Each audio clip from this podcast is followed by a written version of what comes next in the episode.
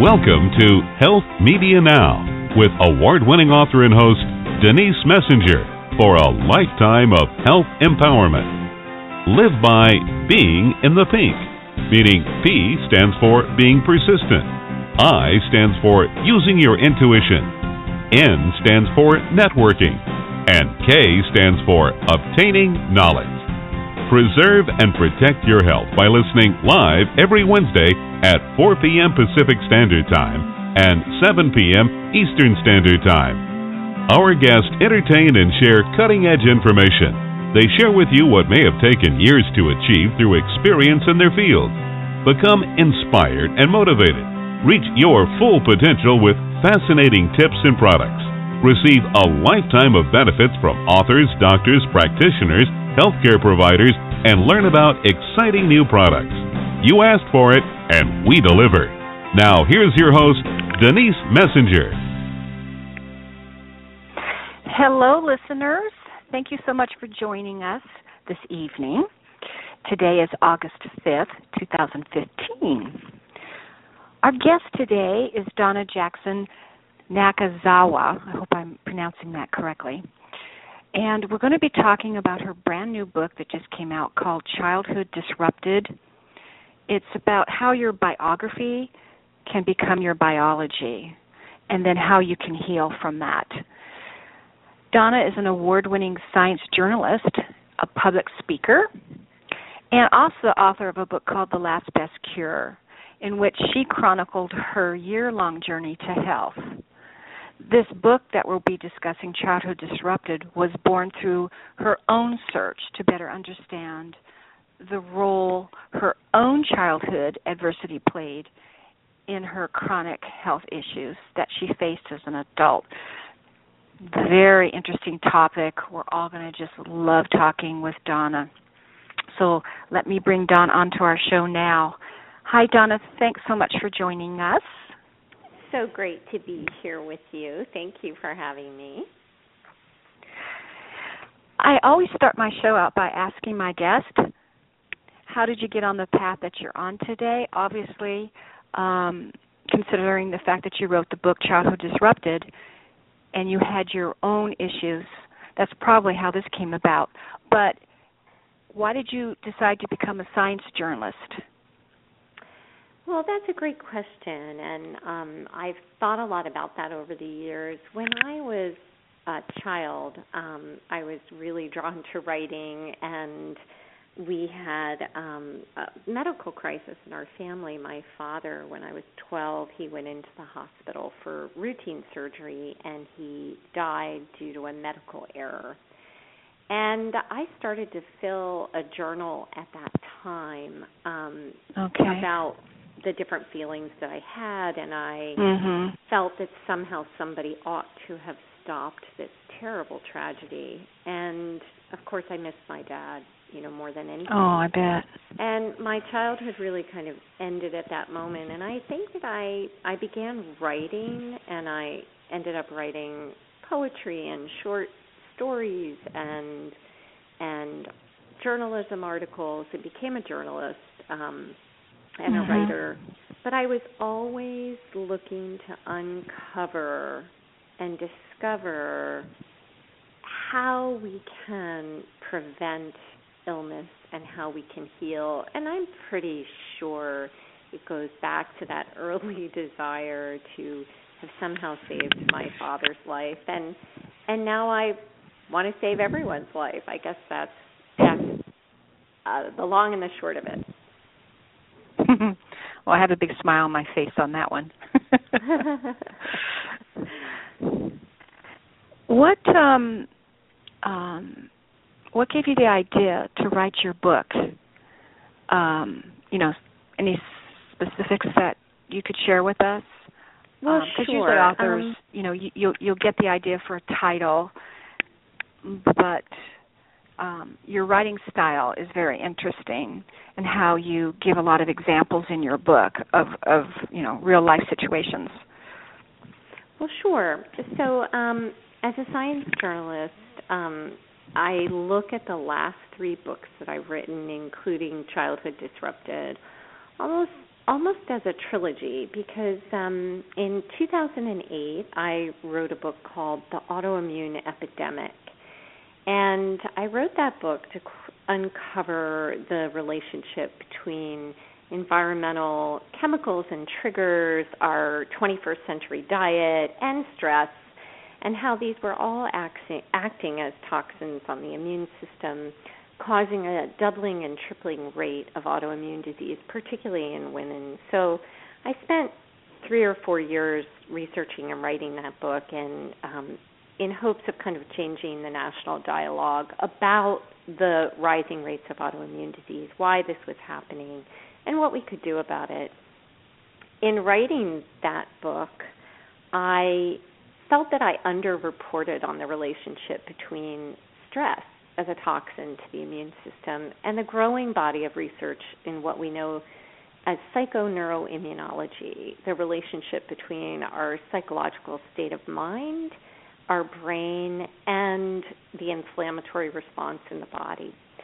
So, around that time, I went on a one year quest working with some physicians at Hopkins and a group of practitioners to see if I could change my own physical health by working with the brain body connection. And that was the last best cure. So I've really spent a decade investigating that intersection between immunology, neuroscience, and what I think of as the deepest inner workings of the human heart.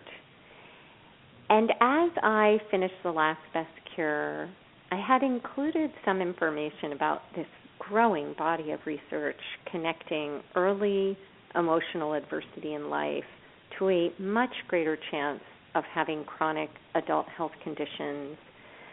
But I felt that I really needed to explore it further. There were so many questions I had. Why are some people affected more than others? Why is this relationship between early emotional trauma and later adult chronic health conditions particularly true for women? And what was happening in a child's developing body and brain that could lead to such a direct relationship between adverse childhood experiences and adult health problems? So I began to follow the 1,500 studies that have been done on this topic, and I really wanted to lay this out for readers in a way that I hoped and, and profoundly hope today will mm-hmm. give them one more possible layer of insight into their own healing journeys. And I just want to say before anyone misunderstands me, I am in no way going to talk today about how adverse childhood experiences or ACEs are the only factor in disease. All disease is multifactorial, and as someone who's spent so much time writing these books, I just want to set the groundwork for our discussion and say that mm-hmm. the the immune system is something like a barrel. I call it I call disease and relate disease something that I call the barrel effect, just to use a simple analogy. So sure. if if we imagine that the immune system is like a barrel, we know that certain things will stack up in that barrel and the water level in that barrel will rise and rise until at some point for many people the immune system will spill over into disease. We know that genetics can preload that barrel. We know that environmental chemicals can preload that barrel, so can mm-hmm. Mm-hmm. infections, so can toxic stressors, long term chronic stressors, and of course, viruses and all of these things cause that level of water to rise and rise. Well, having suffered early life adversity is one more thing that can cause that barrel to be half full as we start out in life. And so it makes sense that it's a factor in this equation of what will cause some people to be more likely to develop chronic disease in adulthood. It's one more thing in the barrel. It's multifactorial. Mhm. Mhm. Why are some people people affected more than others?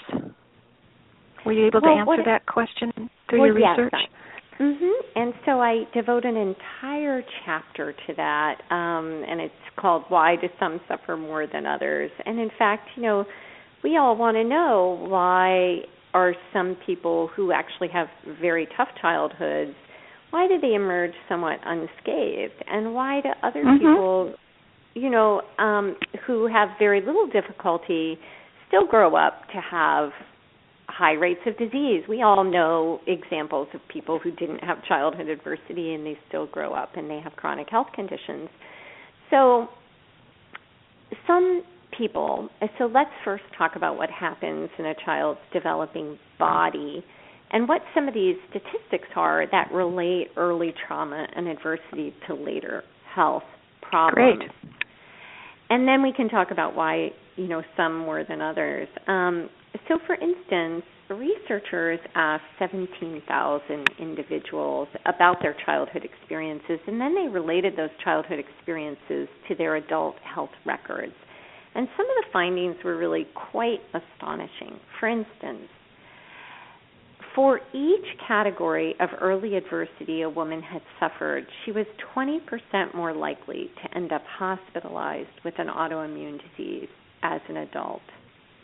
So, um, other statistics are that if we have a history of three or more categories of early adversity, we are much more likely to develop heart conditions, diabetes, not only autoimmune disease, but a range of other disorders. Four or more categories of adverse childhood experiences is related to a much higher risk of cancer, and so on. So the question is, you know, why is this relationship occurring? What is happening? And it turns out that these categories of adversity, which we can go into, they change the architecture of the developing brain, affecting the expression of genes that control our stress hormone output. And that in turn triggers an overreactive inflammatory stress response for life, which makes sense would predispose a child to adult disease. So repeat that one more time for the listeners because it's a very important fact. Yes. So when someone has suffered from different categories of childhood adversity, it changes the architecture of the developing brain. And it affects okay. the expression of genes that should mm-hmm. be regulating our stress hormone response. So, in other words, okay. right. So, chronic stress in childhood creates epigenetic changes that change the way in which a child's genes will oversee the stress response. So, you might think of it this way, just to use an analogy. Okay. So our genes aren't fixed. They change over time. You might imagine them to be something like flower petals that open and mm-hmm. and as they open our genes are able to express fully. Well, when a child is facing chronic unpredictable stress, what happens is that some of the petals on this flower are unable to open and the gene is unable to do its function properly. So, what that means when kids undergo chronic unpredictable stress and they undergo gene methylation, which is this process where the flower petals don't open in the way that they should, mm-hmm. it mm-hmm. hampers the genes that should oversee a proper stress response for life. It sets the stress response on high, kind of like a dial turning on a, a, a hose. And that mm-hmm, hose, mm-hmm. which is putting out chronic inflammatory stress hormones into the body, those changes in those genes create changes that leave the stress response on high and we know that this cocktail of hormones and chemicals that are associated with a stress reaction, we know that they lead to physical and neuroinflammation, inflammation in the body and brain. And we know that inflammation in the body and brain leads to disease. Mhm. Mhm. True. Is there a way to reverse it as an adult? Well, um, one of the terrific things is that we are at a time, and honestly, I wouldn't have written this book if I only had bad news for people. You know, it's pretty overwhelming to consider that, hey, um, if you mm-hmm. suffer these categories of early adversity, some of which are quite common, and we should go over what they are, um, then you know you're more likely to suffer from different range of diseases in adulthood. That's just not really how I want to leave the reader if I'm interested in helping people exactly to heal. So, yes, the great news is just as this science has become pretty incredible linking different types of adversity to changes in the developing child's body and brain that lead to disease in adulthood, so is the science on how we can reverse that process. And the great news is that the brain and body are always in process. The changes that occur in the developing body and brain as a result of experiencing early chronic stressors they cause changes to the connections between different parts of the brain that we really need to react and function well to the world around us. But mm-hmm. there is there is a range there are so many promising brain body practices that it turns out as neuroscientists look into this in the lab, it turns out that these are reversing that process and that damage. So, for instance, mindfulness meditation, neurofeedback, EMDR therapy, exercise, yoga, mindfulness based stress reduction courses, writing to heal, somatic exercises. These are all fields of therapy which are showing that we can downshift this inflammatory response and in some cases, as with meditation, we can actually see the gray matter in the brain that has been damaged by this chronic stress. We can see that those areas of the brain start to come back online. What wonderful news! It's very exciting. Oh my gosh. Why are some children more immune to stress than others, though? Is it does it still go along the same lines that we were talking about, or is there something well, more to it?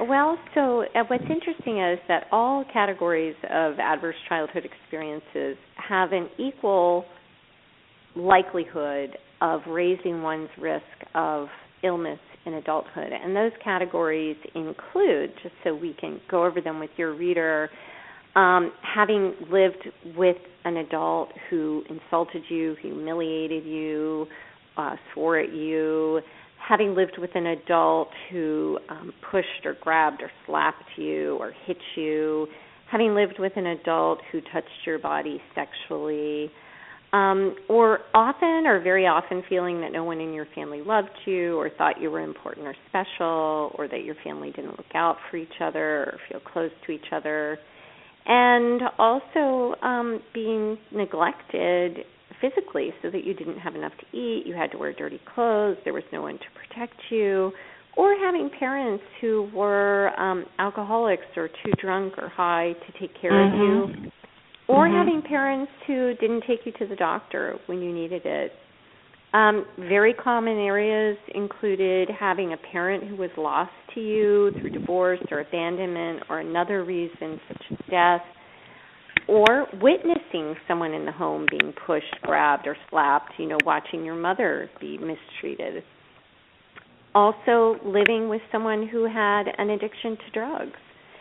Living with a household member who suffered from depression or was mentally ill or who attempted suicide and also living with someone who um, went to prison we also know that living with childhood poverty, living with community violence, and being bullied and hazed as a child are also categories of early childhood adversity. Oh, so, so yeah. why would some children emerge from having faced some of these different types of adversity more unscathed than others? Well, part of the answer lies deep in our genetic code.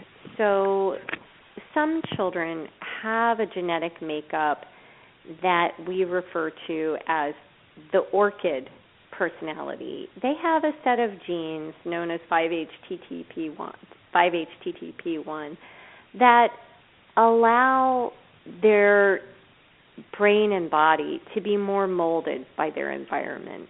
So these kids are more likely, if they experience these types of adversity, to grow up having more depression, autoimmune disease, heart disease, cancer, because they're much more molded by the environment they live in.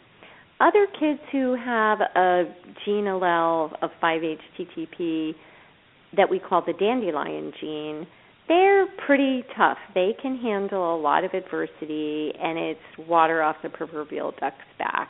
They do okay pretty much no matter what you throw at them. Of course, enough adversity, and they too will be negatively shaped by that. So part of it is our genetics. But there's another factor that's absolutely essential to understand, and that is that the most protective factor for kids who are growing up with adversity is having one consistent, reliable, loving adult to whom they can turn no matter what. And that seems to ameliorate many of the effects of these chronic, unpredictable, toxic stressors that can lead to a greater likelihood of illness in adulthood. Well, that's good news. Absolutely. Would in your research uh, would you uh, find that some parents would benefit from having their children tested to see if they were, were a 5-HPT1 or or had the dandelion oh, no. gene? No, no, okay. no. What I no, what I would recommend for people instead is that we all engage in managing our own stuff from our own childhood because good parents make good kids. And the most mm-hmm. important thing for kids is that their parents have managed their own stuff. Otherwise, what happens is that parents who are caught in tough parenting situations and had tough childhoods overreact or underreact to what's happening with their children. It's really hard if you didn't have good, reliable parenting to know how to be a great parent. And so the most important thing that parents can do is ask themselves, you know, have I really dealt with my own stuff so that they can be consistent and reliable for their own children. And there are many different ways in which we can parent for resiliency and try to make sure that we're parenting kids who will be resilient because life is stressful. Stressful things will happen. Parents divorce, people get sick, stuff happens. And so we really want to parent for resiliency. But the very first step to doing that is managing one's own stuff so that we can be appropriate in our responses to our children. And in managing your own stuff, have you come up with recommendations for that? Sure. You know, I have a whole chapter devoted Great. to parenting mindfully. Wonderful. And, yeah, so I'm really um big on that. I think that that's just so important that we help parents to move away from their own stuff and you know some of the tips I include are really uh, um you know, of course, we don't want to confuse chronic, unpredictable, toxic stress with childhood challenges that foster resilience. So, this isn't to say that we want to run into every situation with our kids and make all their problems go away. Kids need a little bit of failure, they need a little bit of resilience, and so we have to distinguish between chronic childhood stressors that are toxic and those that aren't. So, for instance, you know, our kid may not make the soccer team, and they'll have mm-hmm. to they'll mm-hmm. have to deal with that. But if they're living with a parent who's chronically depressed or putting them down or humiliating them or there's any kind of abuse in the home or all of those categories we just mentioned those are unacceptable and we need to help ourselves to be the parent we want to be and we need to get our child the help that they deserve. So a big thing is understanding the difference between toxic stress mm-hmm. and mm-hmm. and the kind of stress that's what we call normative stress. We also want to be really careful that we're seeing our children for who they are, that we're making sure they feel safe and soothed and secure, and I give lots of tips on how to do that. One of the most important things we can do is, you know, if we lose it with our kids, which parents do, we want to make sure mm-hmm. to step in and and apologize right away and and let them know hey i made a mistake. You know that was about me. I something was triggered for me from my own childhood and i took it out on you and that was wrong and i'm sorry. I was at a gas station earlier today and there was a, a gentleman with a child probably seven or eight years old and they both had their bicycles. And the adult was just ranting and raving and screaming at this child and it was so disruptive to me yeah, of course. as a bystander and i kept thinking to myself after reading your book oh my gosh what would be the repercussions for this child as an adult because he was berating the child and trying to control the child and it was oh it was so awful it was just awful. Yeah. And it's particularly hard to witness that if we live through any of that ourselves. So mm-hmm, it mm-hmm. you know hits us harder. Um so, you know, that is a really important part of this is raising the next generation for resiliency and looking at this information and using it so that we can um, break these intergenerational um, patterns of trauma. So many people I interviewed for this book, they felt that this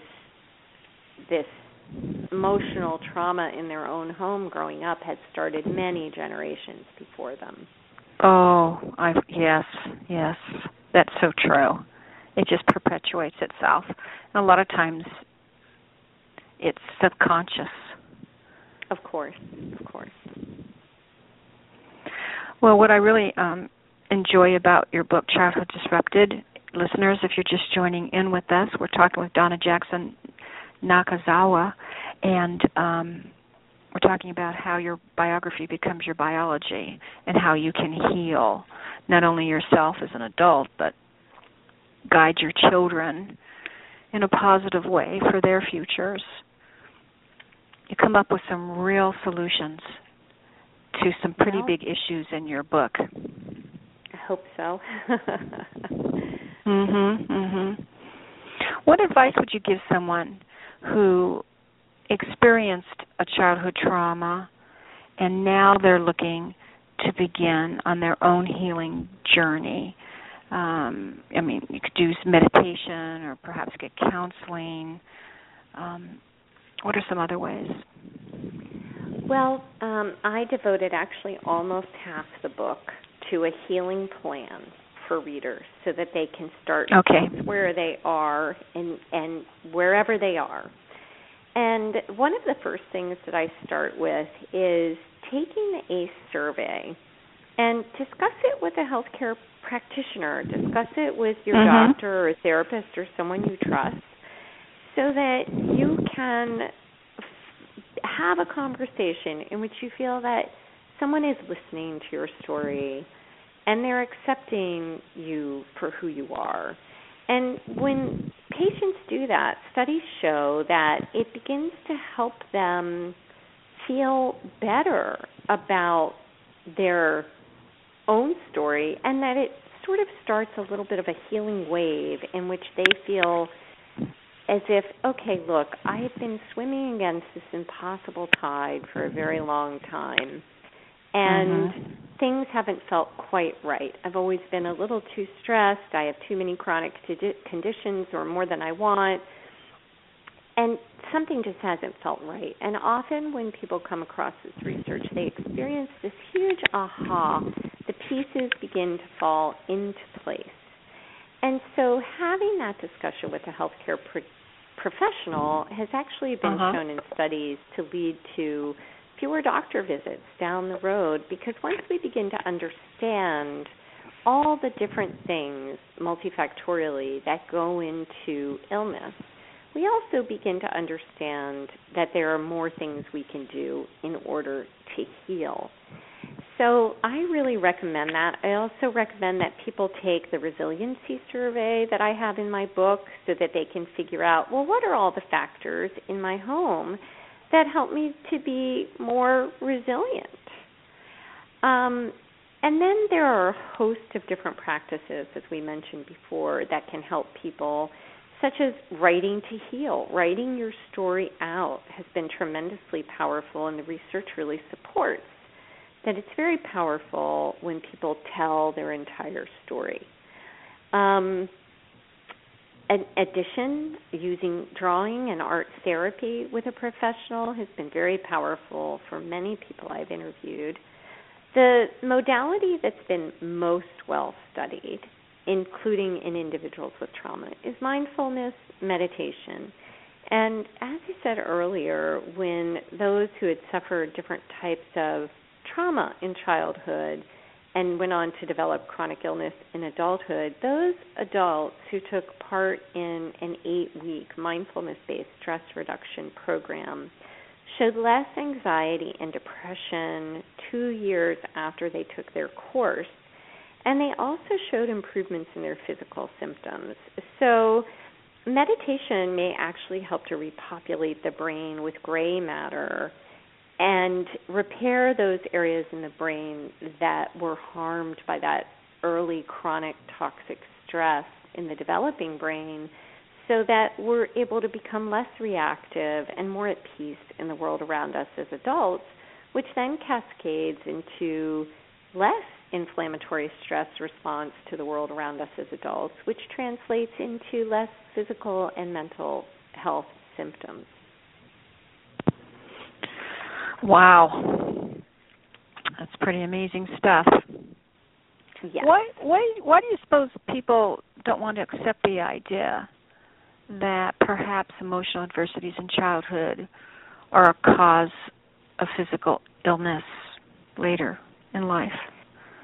Well, the science is pretty simple. We know that stress causes changes in the developing body and brain that cause more inflammation, and we know that inflammation causes disease. So the science is mm-hmm. pretty simple and straightforward. However, it's understandable that we would all resist this information mm-hmm. because especially for women who often suffer from chronic diseases that are difficult to diagnose and treat, including autoimmune diseases like lupus and MS and rheumatoid arthritis and thyroid disease.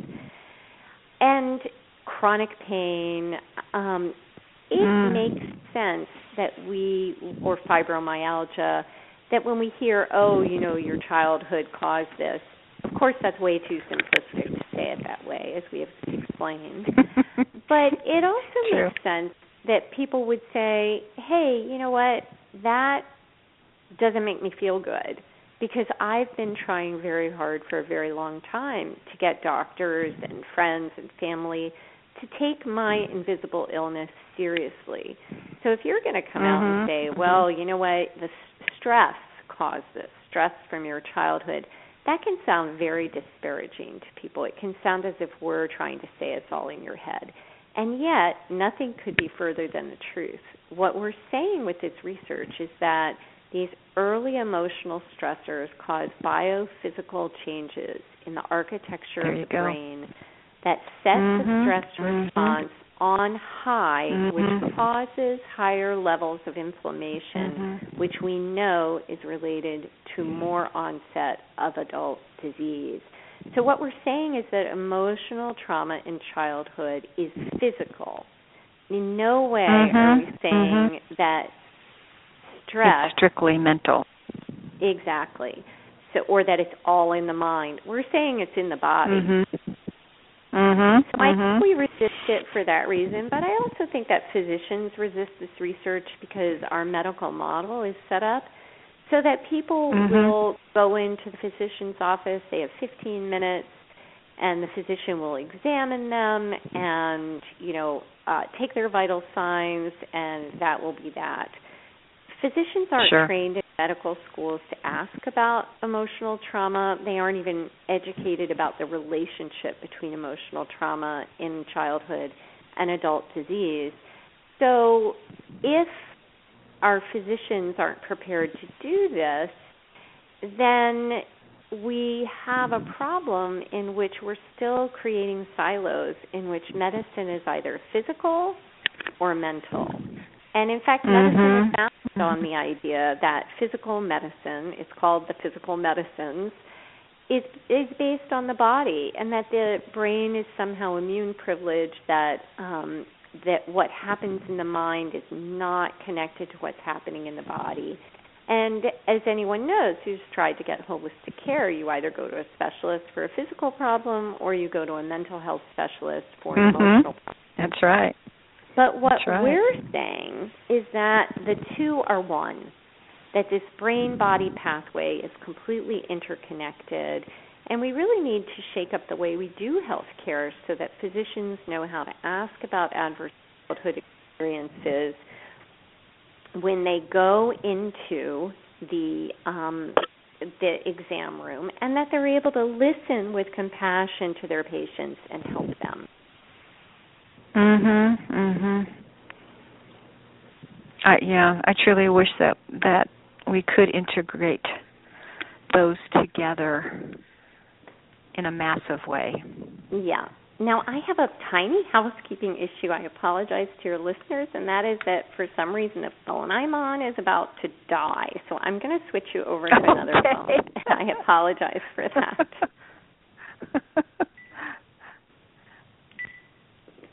Can you hear me? Yes, can hear you okay. quite well. Okay, great. Sorry about that. So, is there anything else that you would, you know, advice-wise that you would like to impart to our listeners relative to this well, subject today? Um, I guess you know it's so important to me to leave listeners with hope and to say that you know the brain and body are always in process and always changing.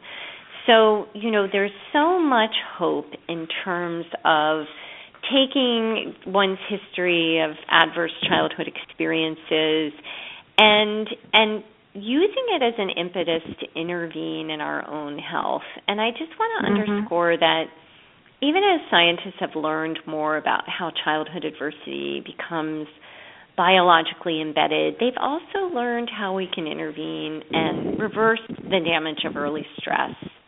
And once mm-hmm. you understand that your body and brain have been changed, you can really begin to take these necessary science based steps and really remove the fingerprints that early adversity has left on your neurobiology. So it's a really hopeful message, but the thing is, we can't do it if we don't understand that this link exists. If we don't mm-hmm. understand that emotional trauma becomes physical pain, then we become stuck in a cycle of blaming ourselves for being ill, of blaming ourselves for not being well, and with this understanding, I have seen individuals come to an entirely new layer of healing.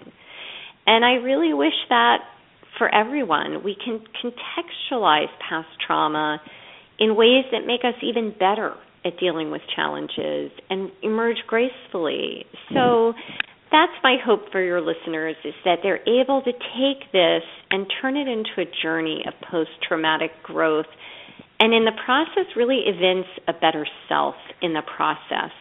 I've seen it happen for so many, and in fact, I would mm-hmm. say that people who have experienced early life trauma and gone through a journey of healing, they really have something very special. They have a compassionate view of themselves and the world, and they're often involved in helping and healing others. That's so true. it really is. There's so much truth to that. Well, thank you so much for taking time out of your evening to join us. Uh, listeners, again, we're talking with Donna Jackson Nakazawa, and her book is called Childhood Disrupted How Your Biography Becomes Your Biology and How You Can Heal. Where can our listeners purchase your book? Everywhere the books are are sold. So um, all booksellers, you know, from Amazon to Barnes and Noble to any independent bookstore that I hope your listeners frequent. If they don't have a copy in stock, I know it did sell out um, a few weeks ago, but it's back in print and back in stock. And Wonderful. um so it's it's it's available everywhere including on Amazon. Well, it's it's an amazing piece of work. I want to personally congratulate you on it and wish you well and we'll look forward to some more writings from Donna Jackson Nakazawa. Thanks for joining us. Denise, thank you for having me. I really appreciate it. Have a great evening. Bye-bye. Bye-bye. Well, listeners, that's our show for today. Incredible information. Um, if you tuned in in the middle of it, you have the opportunity to listen to the entire broadcast through iTunes or on our site here at Blog Talk Radio, Health Media Now Radio. And um, please join us next week. We're having a fabulous guest, Dr. Epstein. We're going to be discussing the newest and the best treatment for dry eye. Until then, take care and be well. Bye bye.